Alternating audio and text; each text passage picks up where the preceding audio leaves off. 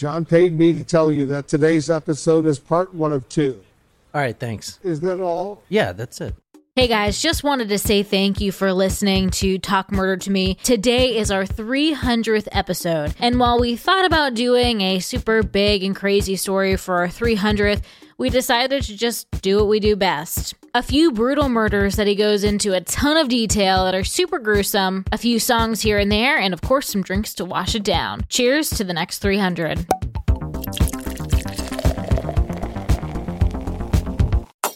Welcome to Talk Murder Me. My name is John. I'm here with Jen and Nicole. Tonight we're talking about a serial killer. Haven't done a serial killer story in a while. This is one that you've never heard of. I'm sure no other true crime podcast has covered this. All right, tonight we're talking about serial killer, the South Louisiana serial killer. I'm going to take you out to South Louisiana. Oh, I want to go. Is that near New Orleans? There is a documentary that Nicole and I watched the other day called Closed for Storm. It's about the Jazzland Jazzland, which is Six Flags Park. became a Six Flags park, destroyed in the hur- in the heart. what hurricane. hurricane was it? Andrew? Katrina. Katrina. Oh, because Katrina. and uh, yeah, never opened back up, and is still there to this day, like kind of a haunted wasteland, Like a an abandoned park. amu- abandoned Yes. theme park? Mm-hmm. It's yeah, really creepy looking. it is really creepy. Yes, Can Ja- we go? no, Well, there's Why? probably a ton. Well, I know there's a ton of uh like Ghosts? squat. See, go maybe yeah, squatters and Oh. you know or whatever. I mean, drug addicts and stuff. You know what I'm saying? All over the not place. someplace I really want to go venture. Yeah. Surprise shots. Surprise shots. We don't know what they are because they're a surprise. That was weird. Wow. It's like slow mo. it was slow and then it was not. part of Cheers, cheers. This one's for Ooh, Wolfie. is and this a lemonade shot? It looks. Mmm. That was fine. Yeah, it's not bad. More of a limeade shot. That was Deep Eddy's lime. Hmm. I liked that. Um, you know what? Have you guys? Did I? Yeah, you guys tried the um the Firefly lemonade, right? Yeah. Firefly, what? Lemonade, so good. My name is John. I'm sitting here with Jen and Nicole. This is Talk Murder to Me podcast. Tonight we're talking about a South Louisiana serial killer. That's actually his moniker, the South Louisiana serial killer. So, relatively unknown story. No one knows how many women he's killed, but at least 17 hmm. convicted of five. We're actually starting on January 14th, 2002. And we're going to Addis, West Baton Rouge Parish. Anybody hmm. been there? No, I've never, never been, been. to Louisiana, but I want to go. It is on my bucket list. I would like to go during Mardi Gras, but I heard that's a really bad time to go. But I still want to go. I would never go to Louisiana. I know that Baton Rouge is not the same as New Orleans either. same, not the same. I know that. Just to clarify. Louisiana is not entirely poverty stricken, but a large percentage is. I don't know if y'all notice.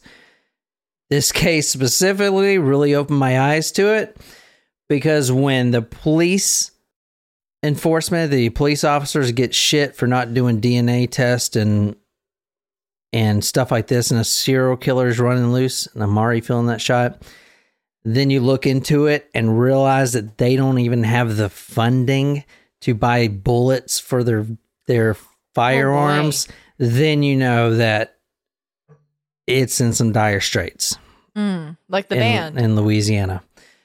Not all of Louisiana, but I'm telling you, there's some very poverty stricken places in, in every, obviously, state.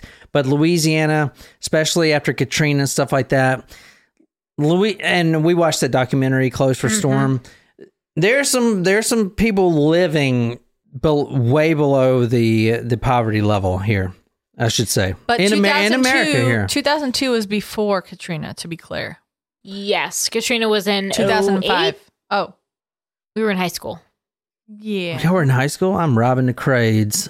But we were in high school. um, I I'm think it trying was to- 08. 07, 08, maybe. Oh yes, you're correct. I was I was thinking of the Mm. wrong homeroom in high school. That I was thinking about it. Do you know what is actually great about Louisiana? The crawfish. like 100% amazing about Louisiana. The reason I would love going to Louisiana Beignets. is because Sookie Stackhouse lives there. Sookie, we never finished that. And Jason. Sookie. We only watched like three episodes together. I think it was four. Jason fucking ripped Jason. I love Maybe we should watch that. It'll motivate Um, us all to get in shape. Yeah, but also no, it won't. I'll just be sad about myself. Tonight we're going to January 14th, 2002. We're going to Addis, West Baton Rouge Parish. Now this is relatively close to uh, Louisiana. It is a University. Louisiana. I, I know. I was going to say this is relatively close to Louisiana University. Oh, This is Geraldine Barr DeSoto right here. If you want to describe her, Uh, white female with medium brown hair, shoulder like just past shoulder length. Almost looks like like a camp counselor type feel to her. Wholesome. Geraldine Barr DeSoto, 21 years old. Like I said tonight, we're going to January 14th, 2002.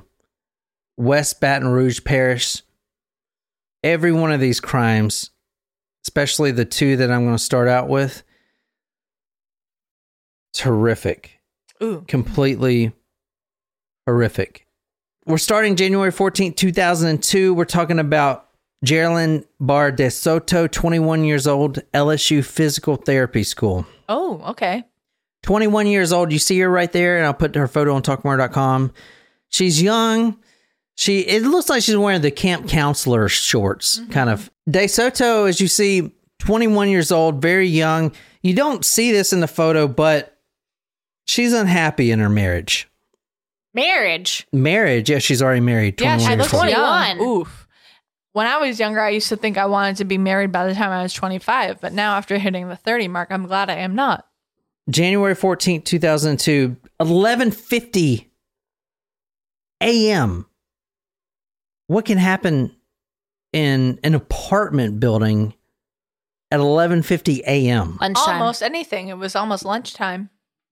No, it, well for her it, it was lunchtime, 11:50 a.m. I'm going to go through this rather quickly and fiercely exactly how the killer went through it when he walked into her home. She actually had just picked up lunch and she gets a knock at the door. Now this is an apartment building. There's I mean there's units all over I mean, there's units beside her, above her, below her. I mean, this is an apartment complex. Is the middle of the day. She gets a knock at the door, 11:50 a.m. A nice-looking black gentleman presents himself and he says, "Hey, you know, I hate to do this to you. Is there any way I can use your phone? I need to need to call my work." So a stranger shows up at her house. a stranger shows up at the apartment at 11:50 a.m. I need you know just I need to use your phone. I got to call my work. You know, I couldn't make it in today there. I don't want to get reprimanded reprimanded for being late. Just let me call them. I work at Exxon. The I- gas station? No, no, Exxon the guy the killer is he works in the oil industry. But okay. I need to call my work. Please. If not, it's fine. I can leave. She's, I mean, her husband's not home at this time. So, you know, she doesn't see anything wrong with it. Plus, it's 2002. We have cordless phones now. Okay. Yeah. Hold on a second. Just wait here. Let me get the cordless phone.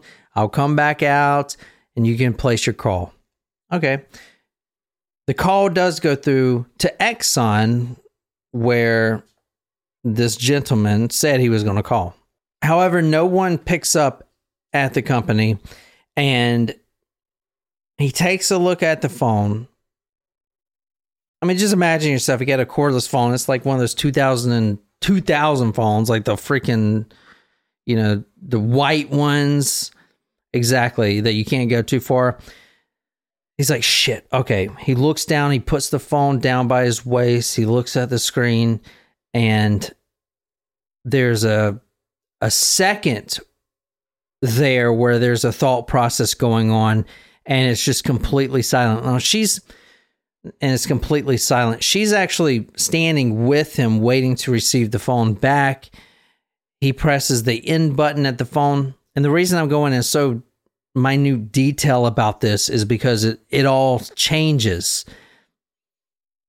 What changes? The change the change is extremely quick and at first the knock at the door, this gentleman with kind eyes, this African American gentleman, big smile, very nice, very yes, you know, yes, ma'am, I'm so sorry to do this.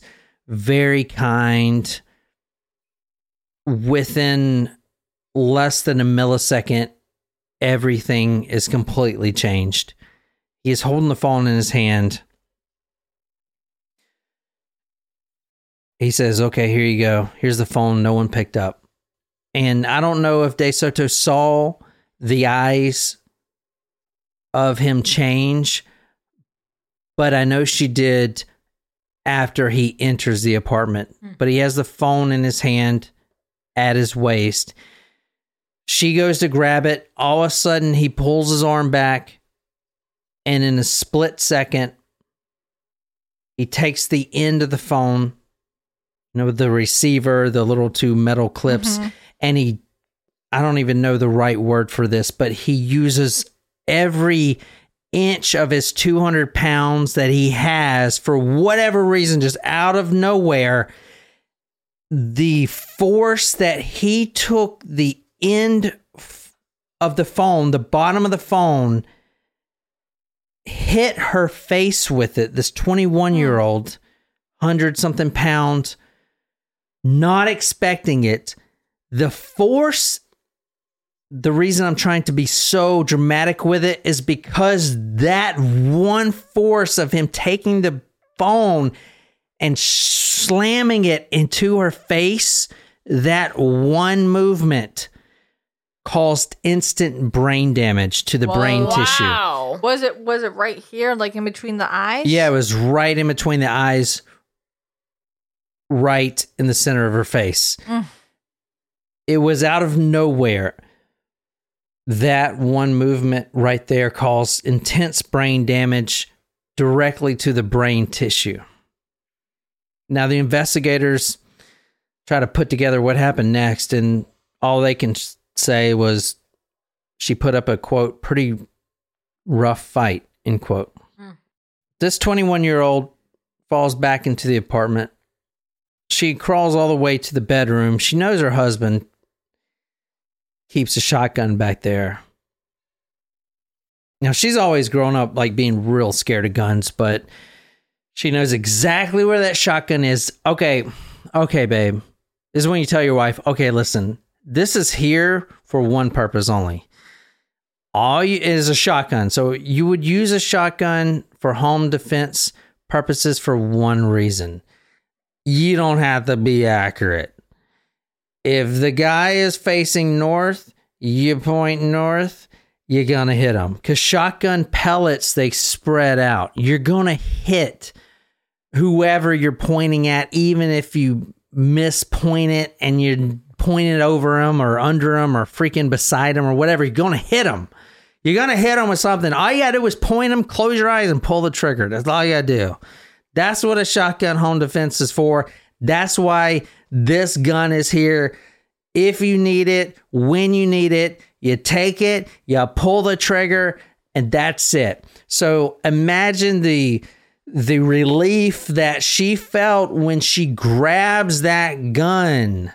And yeah, it's cold now because it's been under the bed, but oh my God, it's facing the right way. This guy is coming at me because she had just crawled all the way to the bedroom with this guy standing over this random guy who was real nice a second ago, standing over him. I got this gun. This is it. This is finally like, oh my God, what a relief. All she has to do now is pull the trigger. She squinted her eyes just like a novice gun owner would do. She closes her eyes, she points it in his general direction, and she pulls the trigger. Click! It's not loaded. Ooh. So, police found scrape marks on the ceiling. And the scrape marks were from the barrel of the gun, the shotgun, as this man was wrestling it away from her. He throws the gun on the bed, and as a last resort, I mean, this is the middle of the day, 11:50 a.m. As a last, okay, maybe this will work. She bolts for the back door. It's a few feet away. The man pulls out a old timer Schrade knife. You probably seen these. Your grandma, probably uh, your grandpa probably has one of these. Everyone's grandpa has one of these. Oh yeah, I have one of those. Chin. I do. it came with my utility tool. You don't have one of these, Jen. All right, fine. I don't have one of these. So the man now confident the gun's not loaded. He really literally dodged a bullet on that one. He pulls out this Schrade knife, as you saw the photos I put on talkmore.com, but you got to take two hands to pull it out. So he is just walking through and she's crawling, trying to go anywhere, trying to get out the back door, and he's just pulling it out. It's making me think about like my home defense mechanisms. Yeah, you should. Well, I am. Like, should I have one of these knives in my nightstand, or should like I'm You not should have one? something, dude. Well, I'm not one for guns either, so I'm like, oh my gosh, should I have a gun in my house for home defense? Like, You'd want to get a home defense shotgun, just real simple, literally, like I just said, pull the, but make But- sure it's fucking. but I also load trust- it and fucking leave it. Load it and leave it. but I don't trust resort- myself with that. Like, I would What do you mean you don't trust yourself? I would need someone else to load it and hide it somewhere in my house. You load it and put it under the bed and leave it. And if needed, if someone knocks on the door at night, you take it with you. Well, I'll let you hide it in my house then, because I don't want to know. And literally with those guns, if someone runs in at you, you don't even fucking aim. You fucking point in the general direction and you fucking pull the trigger. The sh- the the pellets spread out, and that guy, whoever he is, is going down. Well, we'll talk. He may later. not die, but he he will go down enough for you to fucking get out of there. A pink taser. I have a a taser. I have a pink rabbit. Is that the same thing? no. Oh.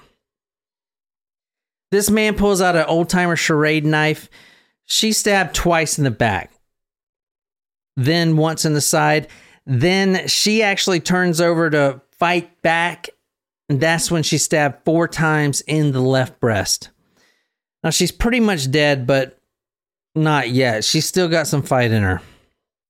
Ferociously, he raked the knife across her throat, slashing through skin and tissue and muscle, through the jugular vein, through the thorax.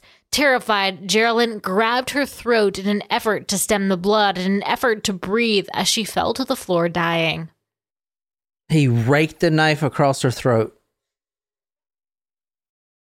Through the jugular vein, and that's when the blood starts coming out, and that's when she knows it's over.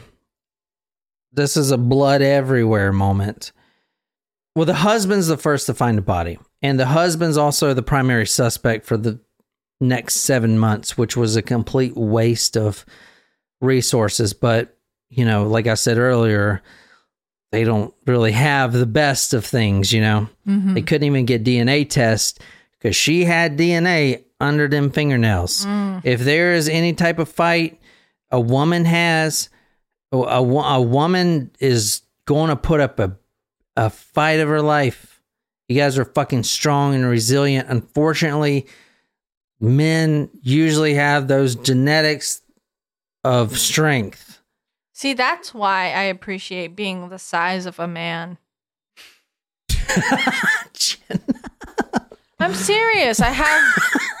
I'm tall. I'm strong. Like Jen, you are a you are a great person. You're gonna find somebody is gonna you're gonna somebody's gonna come and they're going to thank God that they found Well, I such a perfect person. I like you. appreciate that, but that wasn't supposed to be a knock on my being able to find a partner. That was just me sincerely Mm. thanking the fact that I am a large human and like I am You strong can take your- and take care yeah, of I can take care of myself. Is what I'm saying. Like I, I'm tall, I'm strong.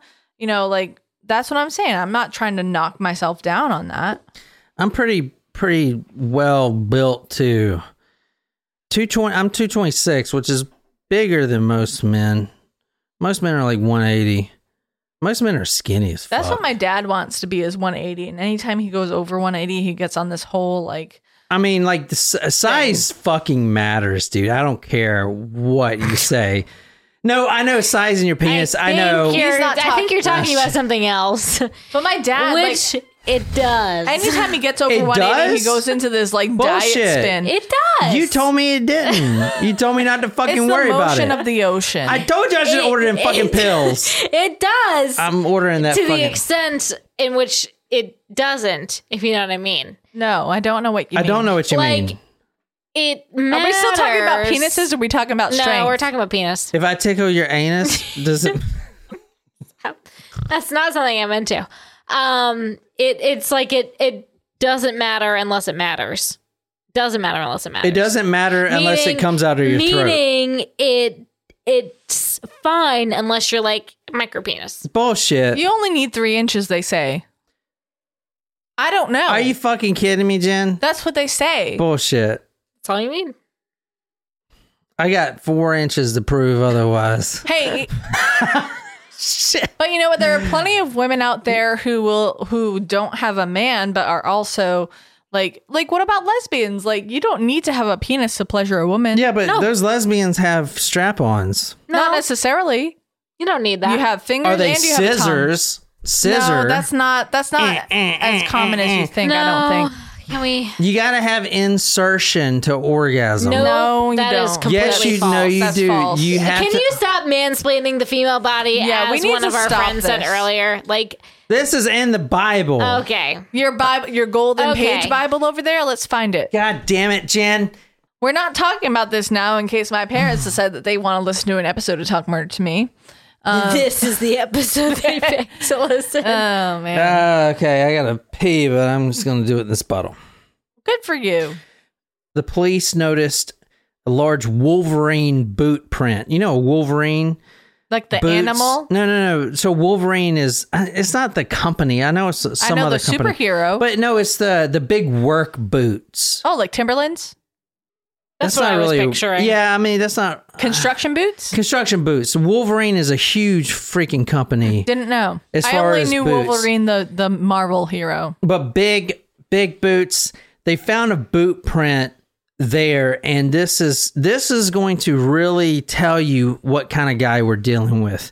They figured out the medical examiner figured out that the body was well beyond death at this point, but there was a boot print found, and the medical examiner determined that this man, whoever he was that came in there, had actually stomped the dead body before leaving for whatever reason.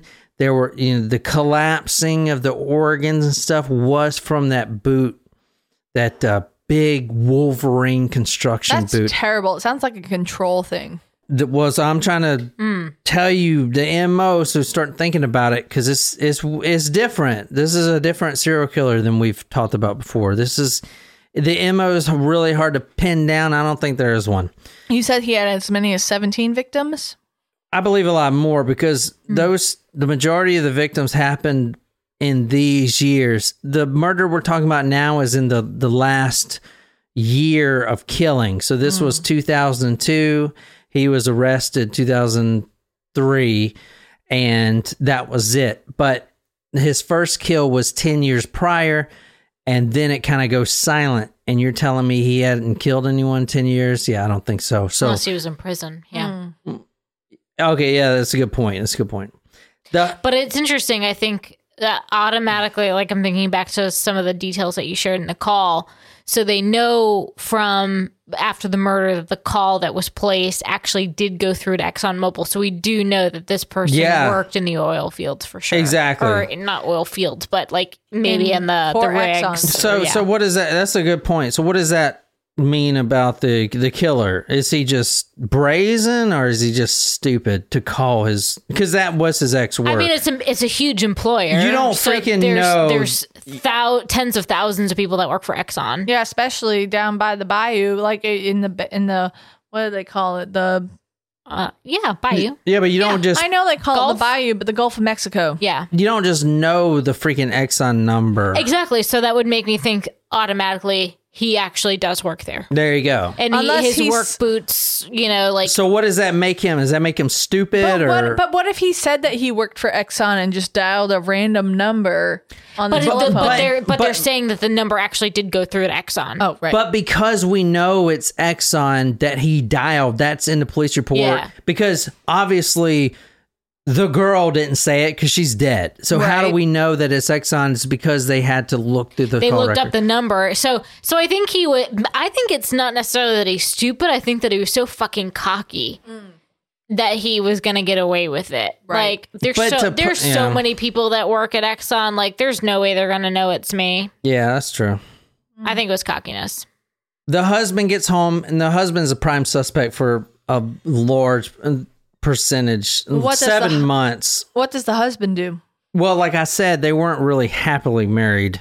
But what does he do? But the husband They're students, right? No, the husband the husband works full time. Okay. I I got to go through my notes and see what he does. He was not home. His the uh, his work uh, validated he was present and everything. It's not him. This is a serial killer that did this. Okay. And the family knew that the husband's name is Darren. Darren. And the police if What's you up, Darren?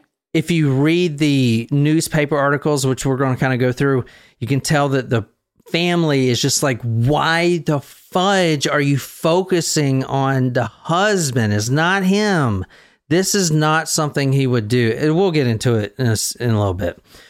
But anyway, I'm telling you right now, it's not the husband. This is a serial killer. Plus, is a uh, African American gentleman, and there was multiple reports of stalking from a this guy. Did he in live area. in the same building? No. The husband gets home. He sees the shotgun. Immediately, he thinks that, oh, fuck, she killed herself because, you know, we've been having problems. He lifts up her shirt, tries to find, because there's, I mean, obviously, there's um, blood. I mean, her throat was slit. So the, the veins were cut open. And I actually saw this for the first time. I kind of knew that this was a thing, but I didn't know the term. It's called arterial spurt. That's the medical From term the artery? from the from the carotid. Yeah. So tell me what arterial spurt would mean. Well, when you when you slice the artery, the artery brings the um you, you have the veins and the artery, which are both blood sources in the body. And the veins bring the blood away. Well, just tell me why it spurts. Because you have- friggin' whole the- you you have blood lesson. coming from the from the, The pressure heart So the which will tell you what when he cuts the throat. that she was alive. She's still alive because the heart is still pumping. I have a So- question though. She he found the shotgun before he saw her body, and so he thought that she killed herself. Or Well, yeah, because there's eh, the reason it's the arterial spurt is so important is because there's fucking. I know this is like cliche to say, but there's blood like splattered to fucking walls. right, but I the thought he was pumping the blood So- and it's going out of the throat on the fucking walls, on the ceiling, on the bed. So like you don't see that cut, even though it almost severed her head off. You don't see it at first because there's too much blood. I understand that, but he saw. But then he, sees a sh- he comes in, he sees a shotgun laying on the floor outside of the bedroom or in the bedroom because it, she was in the bedroom. Right? in the He- bedroom. Yeah, so he goes into the bedroom and sees a shotgun on the floor. Okay, and then and then he the sees a shit ton of blood. he doesn't see any stab wounds or anything else because there's so much fucking blood. He does. They're covered up by the blood. So like the first thing, if you see a shotgun there and a ton of fucking blood, you're like, fuck. Did she shoot herself? So he goes over to the body and he's looking and making sure she's, uh, you know, if she's dead or whatever. This is his wife he's talking about. Right. He lifts up her shirt. He can't find any bullet wounds or even any bullets at all because obviously she didn't fire any bullets. and it wasn't loaded. then, then this is what he says, and I'll I'll reference the book here in a little bit. But, but wouldn't he see the like the fact that her neck? Was, But that's what I'm saying. Like your neck is down like this, right, or whatever, and there's so much blood. You walk you into can't a tell if it's a shotgun blast to her neck or a cut. you Okay, walk into a, you walk into a room. You, I mean, it's just too much information to Okay. process. Yeah, yeah, yeah. Okay. Yeah, I haven't been in that situation, so I wouldn't know. And I'm not trying to say that to be like rude. I'm just Yeah, no, I get you. Quote: Her body was cold, stiff. He saw two wounds on her back that did not come from a gun. He picked up her head. That's when he saw it. Her neck was open, slashed from ear to ear. Arterial spurt, blood everywhere, neck cut, heart still pumping. That's how they know she's alive. Now, he fought with the police a lot because they just could not get off him as a suspect, even though he had a fucking ironclad alibi. And not only that, her family, which in both of these cases we're going to talk about in this episode, is extremely heartbreaking. This one particular, the father. The father's what breaks your heart. The next one, the mother. The mother is what really breaks your heart because they cannot they cannot comprehend they cannot understand that this happened. Mm. The mother literally didn't I wouldn't say get over this, but even 15 years after an interview, you could tell she's still not over it. I, I know a parent would never get over it, but I'm saying, you know. right. This is what he says. The husband, quote, I pulled up her shirt to see if like she fell on something and it penetrated through the front. I didn't see anything on her abdomen. I lift up her brassiere a little bit, you know, just a little. I still didn't see anything. And I was just, I didn't know what to do. So then I went back. I, I turned around and I knelt down at her head. And I noticed that's where all the blood was coming from.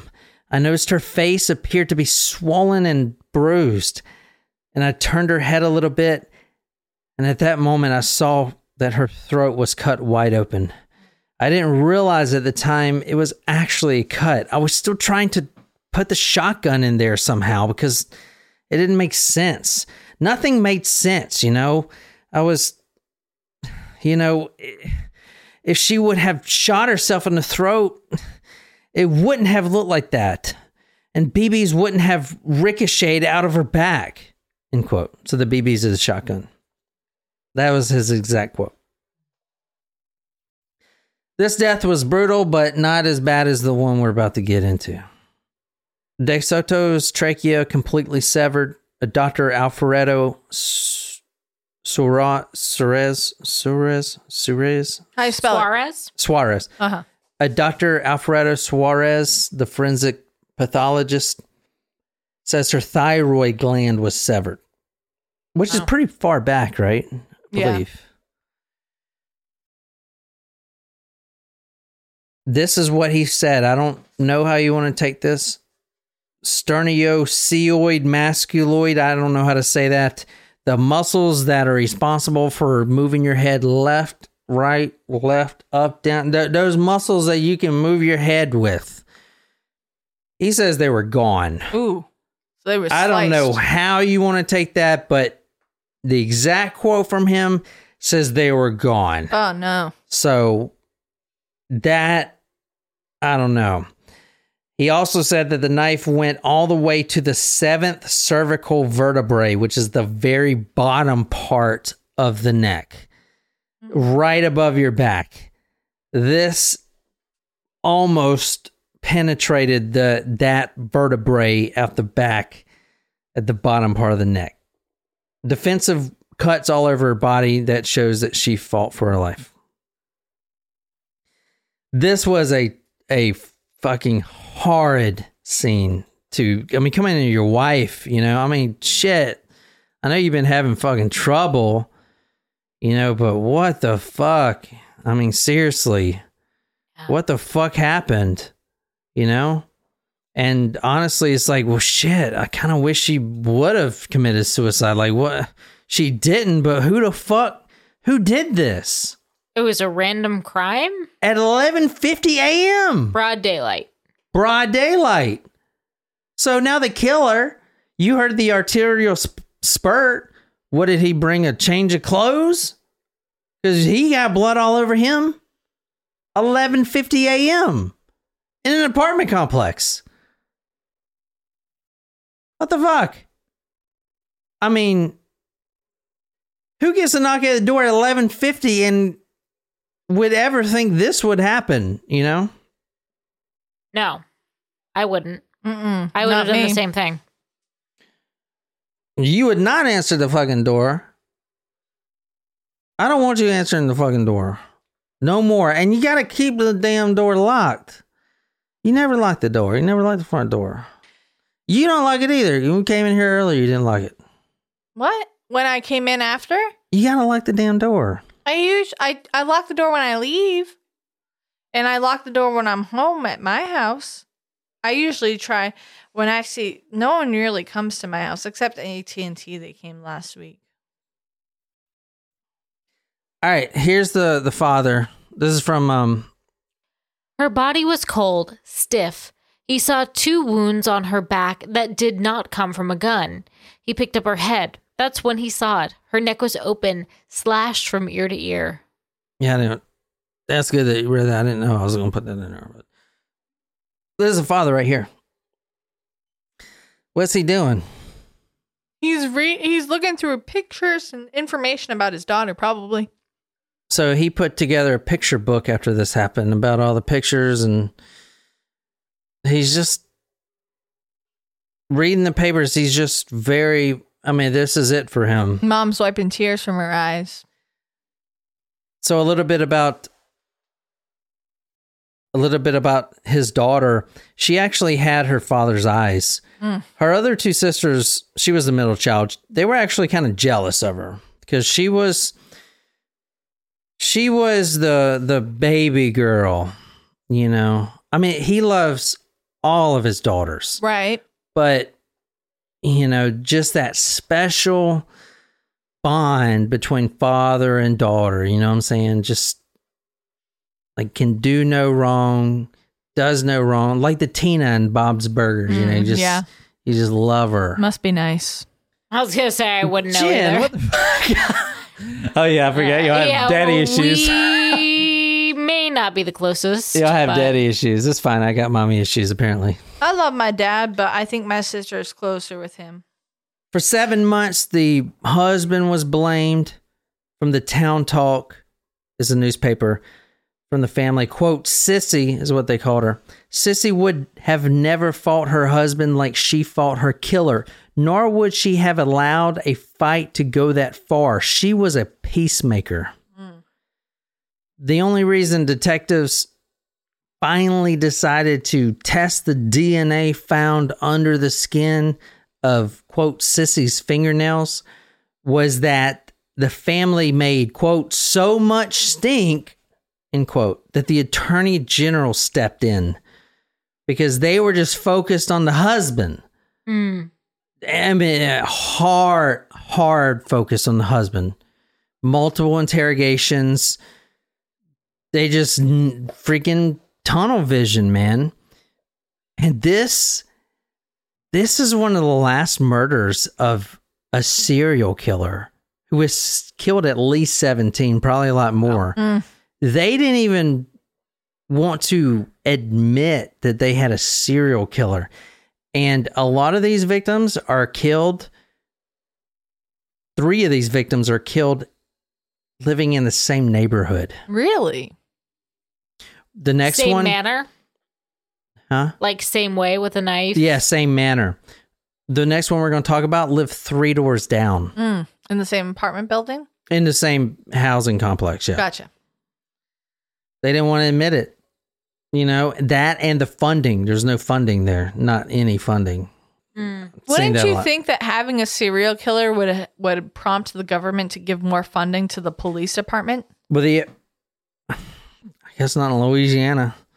I mean, what? Uh, Katrina was a catastrophe. Well, Katrina hadn't happened yet. I know, but look how, look how we handled Katrina. We didn't really handle it very well. I wouldn't say, do we? Nope. we kind of just let them. You know, I mean, everything's still fucked up down there. it's been like 20 years. Like nothing's rebuilt. Is like, you know. But they do get sucky. Now the the father says the father reminisces that his daughter was an extant outstanding athlete. She actually had the best three pointer in her high school on the basketball team. Even her own father couldn't beat her at basketball. In 1997, she attended LC for physical for physical therapy. Like I said, all right. Let's move on to the possibly the most gruesome murder that this man has committed. We don't know for sure because I'm pretty sure he's killed more than he was convicted for. He was eventually caught. But if you want to describe this lady, Um, another younger woman, I would say maybe she's in her 20s. Mm, I'd say like 33, 34. Um, blonde hair, white female, blue eyes. Did I say blonde already? Yeah. Um, bit of an underbite. yeah. I mean, it was also the 2000s too. So she got a little bit of a bump it going. A what? Bump it. Like it, like a, uh, higher in the front. Her hair? Yeah. It was like a very Snooki look back then. But Snooki wasn't around in 2002. Not quite. Wait, when was Snook? Yeah, about No, no, that. no. Sookie, not Snooki.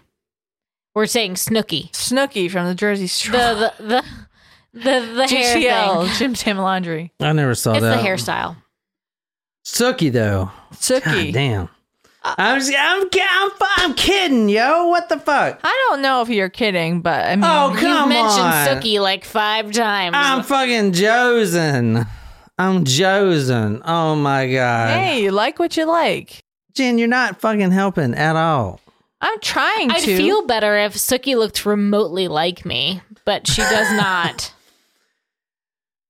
Uh, I mean, all right. He loves you, but he may admire Sookie.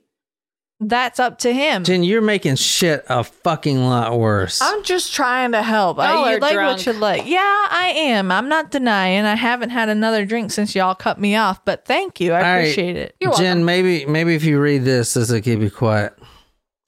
This is from the mom. Dear Murray, I love you more than sunshine, more than music, more than stories. You are endlessly able, absolutely beautiful. You will sparkle in my life until its last day. Mom. Hmm. So that was before the murder. That just was a little nice. dire, just a little diary entry there from the mother. before it before her daughter was killed. Yeah, She called Charlotte. her daughter Murray. Yeah, uh, yeah, that's a good point. Everyone calls her Murray, so her name. That's like my dog. Everyone calls my dog Murray, even though his name is Murphy. So Everyone being John, who's like, no, Tara does it too. I just called him the flea-ridden trash bag. Charlotte Murray Pace. So Murray, I'm big, about to choke you out. He is a good dog. fucking Can we? I, we gonna do this? Because we're we can just let the pizza sit out there all night long. So Charlotte Murray, yeah. So Charlotte Murray Pace, everyone calls her Murray from what all the papers said. She lived Stanford she lived on Stanford Avenue. She was murdered 3 houses down from another victim of the same serial killer, Gina Wilson Green. She lived on Charlotte Avenue. She had just moved in. In fact, she was still unpacking when this happened. Mm. Oh, we haven't even gotten to a murder yet, have we? No. Sorry, I'm just fucking drunk. She had just moved in, still hasn't unpacking. She moved in with her roommate, Rebecca Yeager. This day, on May 31st, 2002, and remember the first one was on January 14th, so a few months later, on this day, 31st May 2002, both roommates, new roommates, new apartment, everything's but the couch is un is packed up. Like literally boxes still everywhere. They were both shopping, but they were doing it separately, right? Because they had stuff that they had to buy separately. She actually got back earlier. She was shopping for her home. She finished shopping and she comes back. She grabs a sandwich. This is also around lunchtime. And she grabs a diet Dr. Pepper. She sits down on the couch, and what happens? She hears what? A, knock, on the door. A knock on the door. What I'm going to tell you here happened around 12:30. Oh, another lunchtime kill. A lunchtime kill, yeah, hmm. 12:30 p.m. The police arrive to the police were on the police were on the scene at 2:11 p.m. That's a very quick time span for such a brutal murder. Less than an hour and a half. 12:30 p.m. to 2:11 p.m. well, who made the call? I was gonna ask that for both murders. Was the bo- the boyfriend? The made boyfriend the call? came home the first murder we talked about and then this one the husband, Rebecca The roommate. comes home for this one. I'm going to describe the body first. Mm. I don't know if I want to hear it, but I'll listen. Well, it's your job, so. She was found in the roommate's bedroom. Now, they had just picked rooms, brand new apartment. I mean, she's 21 years old. She just bought, I mean, as you'll see, we'll go through her background, extremely intelligent. Got her whole life ahead of her. She's going to do huge things. She just bought brand new BMW. Well, for her, it was a few years old, but New black black BMW. It just she just got it washed. That's what she was doing during lunch. Just got it washed clean. The tires wax, smelling good. Got that sandwich. The roommate comes in two o'clock p.m. So an hour and a half later, after she's sitting there eating her sandwich, her body is between the bed and the dresser of the roommate Rebecca's room. Her legs are spread, her shirt is pulled up, exposing her breast. Her face is bruised. There's holes everywhere. Holes. Not slits like stabbing, but holes. Oh no! There were two in the neck. Her neck was obviously slit open per the MO.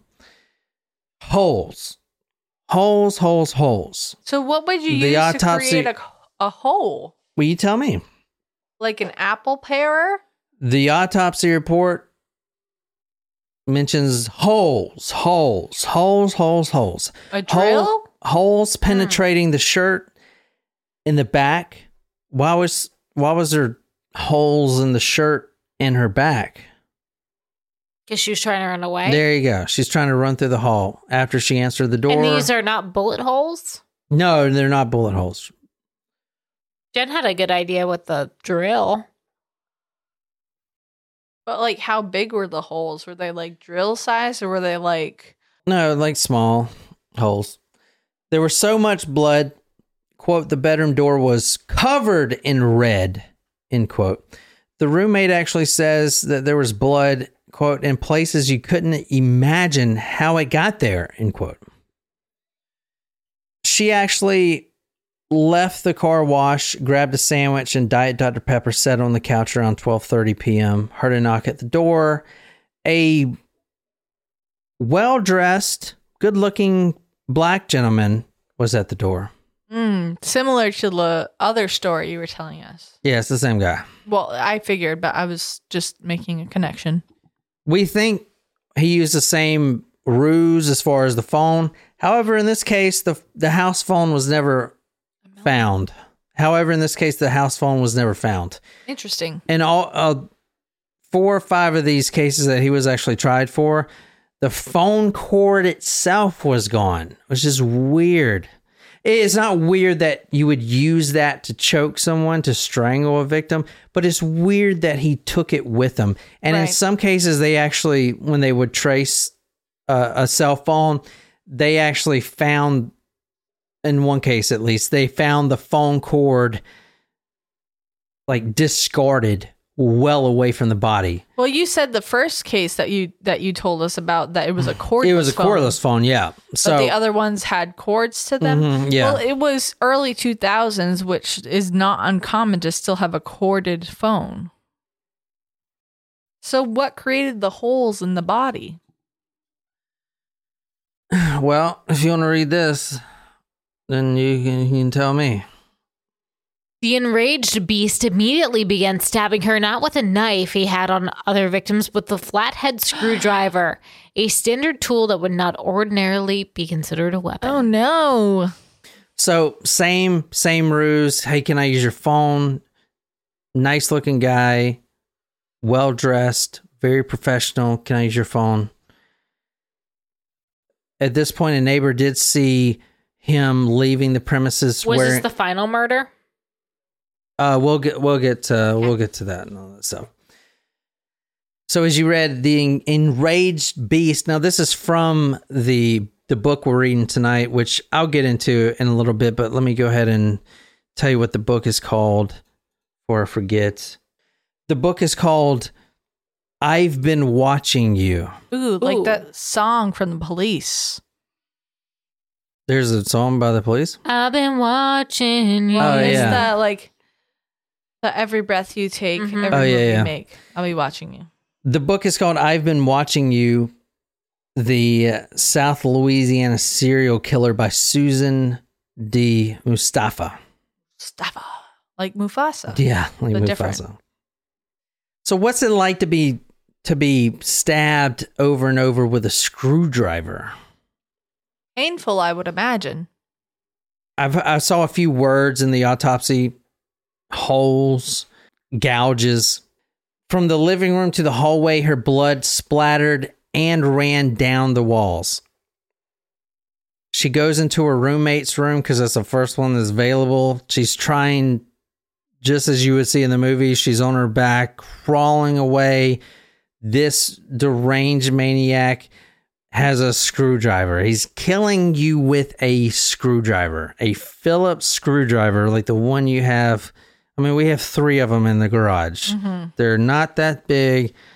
This was a flathead. yeah, flathead is different than Phillips. Yeah, that's what I meant. It would be, it would be the last choice weapon I would get if someone breaks in. You know, I mean, so very But a weapon nonetheless. Yeah, but a weapon nonetheless. yeah. She was stabbed 83 times. Pieces of her flesh were found because how it goes in and then it rips it back out. Ah. Her blood had stopped flowing. He slit her neck open, but it didn't matter because she was already dead. He- With that knife that he carried? Or no, the from the screwdriver? from the screwdriver. Ugh. But you know when you slit the neck open, the arterial spurt. What I'm talking about? Right, but I mean, I feel like a flathead screwdriver is not. I, I mean, apparently it is. but 83 didn't think it times was- though. You can probably hit some good uh good arteries and stuff with it. Yeah, I guess you could. And not only that, but we've done cases where people die of shock. I mean, think about the shock. Yeah. Someone's chasing you with a fucking flathead. I mean, Jesus fuck. 83 times, pieces of her flesh torn out and found in the home. Her blood stopped flowing after he slit her neck, but that's because she was already dead. He kept stabbing her until he fully ejaculated on her left buttock. And in both of these cases, it was anal and vaginal penetration in both. So rape, and then he didn't stop stabbing her until he finished ejaculating on her butt buttock. And that's when he calmed down. Now, this attacker had actually been stalking her for an entire year. Whoa. So you remember what the book was called? I've been watching you. Mm. Yeah. There you go. Fucking bad. Bad, bad, bad. In addition to this evidence, Fauntleroy, one of the crime scene technicians, found a clothing iron in the bedroom and four pieces of plastic, two black and two blue. The iron was in close proximity to Pace's body. The base of the iron, the heating element, was blood stained, and the majority of the iron, including the handle of the cord, was missing. Yeah, we're not done yet. We're not. No. Jen's like, fuck, I want some pizza. Well, we're we're close to being done, Jen, for this episode, and then we'll stop it. I didn't ask if we were. I didn't. I didn't say anything about pizza. I was just going for um, what's dramatic effect. Dr. Michael Kramer did the autopsy, blunt injuries to the head, fractured skull. It's a first for us here. Blunt trauma to the to the eyeballs. Oh, that sounds painful. I Imagine the roommate seeing her. I don't like Man, that. who is this? Who is this in my room? This doesn't look like my roommate, my best friend. Doesn't look anything like her. Didn't have eyeballs. Blunt trauma to the eyeballs. The heart, liver, and lungs perforated three times each. Ooh, no. I'm going to read this. There was also a stab wound to the left area of the eyeball that penetrated into the cranial cavity. Let me see. I think I want you to read that. No. Me or Niquiz? No, I'll read it. Go ahead. You please do, because I am not in a reading mode. Because words are big. You hear what he says to me. words are big and hard. there was also a stab wound to the left area of the eyeball that penetrated into the cranial cavity after fracturing the left frontal bone. In addition, there was an impressive. Another word. This is straight from the autopsy. Impressive. There was an impressive wound at the top of the neck with transection of the cartilage and the esophagus accompanied with a severed left jugular vein. I feel like impressive should only be used as a positive word, a positive adjective. I don't like it when it's used as something to describe a wound. Okay, well, you can contact Dr. Michael Kramer. I might actually. Hopefully, he's not the same Kramer that flipped out on that, that live show Different and guy. ruined Seinfeld for everyone. a Chris Johnson, a Baton Rouge detective, described Murray's half nude body as, quote, beaten and riddled with stab and punctured wounds. Her eyes swollen nearly shut, her hair bloodied, and her hands bruised, end quote. Charlotte's mother, Anne, who took this exceptionally hard, her name is Anne, said that her daughter's neck was, quote, so badly cut you could see her spinal cord, end mm. quote. She says that about no, about thank you. She says that about her own daughter. Mm. The thing that haunts me, her mother said, is at what point did she know she wouldn't survive it? Against the advice of investigators, Pace looked at approximately 40 photographs of Murray's body and the crime scene. I felt compelled to see, Pace explained. It was like I couldn't live without knowing exactly what he did to her. In one photo, the coroner was shown hiding something in the blue gloves that covered his hands. I finally realized, Pace said, that it was Murray's heart. That's when she finally came to the realization that her daughter's never going to she's never going to see her daughter. That's terrible. Now this is oh this is the mother right here. Hmm. She still does interviews. She's she's a trooper, but she is she is torn. Now Murray's father was an attorney for the Mississippi legislator. Murray extremely smart. We've covered cases like this before where the uh, the female is excels above her entire class, and this is the same case. Millsaps College, and her mother said that quote the best four years anyone could have anywhere end quote dean's list member of the student senate, Kappa Delta, co-captain of her soccer team. Quote on the soccer field, she just had a knack for being in the right place at the right time. She understand the game. Plus, she was real determined. End quote. LSU for her master's degree. One of the, I mean, how old is she? 21? 21 years old. One of the youngest MBA recipients. Wow. 21. Shit, I was not even, I didn't even have my shit together then. I can't imagine. Scholarships, honors.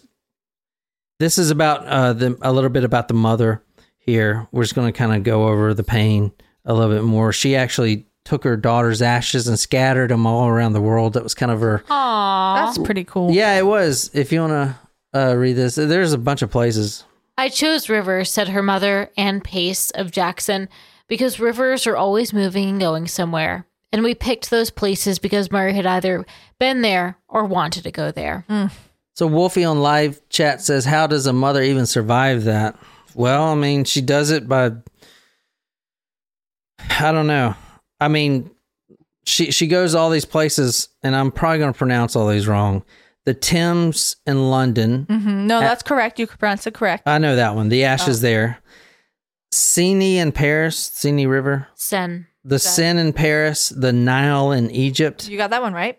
the Danube in Vienna, the Amazon in South America, the Rhine in Germany, the Pearl in Jackson, and the Mississippi in Baton Rouge. So she is spread all over. That's amazing. Yeah, I wanted to put that in there. I think that was That's really cool. Like to spread ashes in in moving water parts, so that you're not like stagnant. Yeah. You can go wherever the water takes you. That's so cool.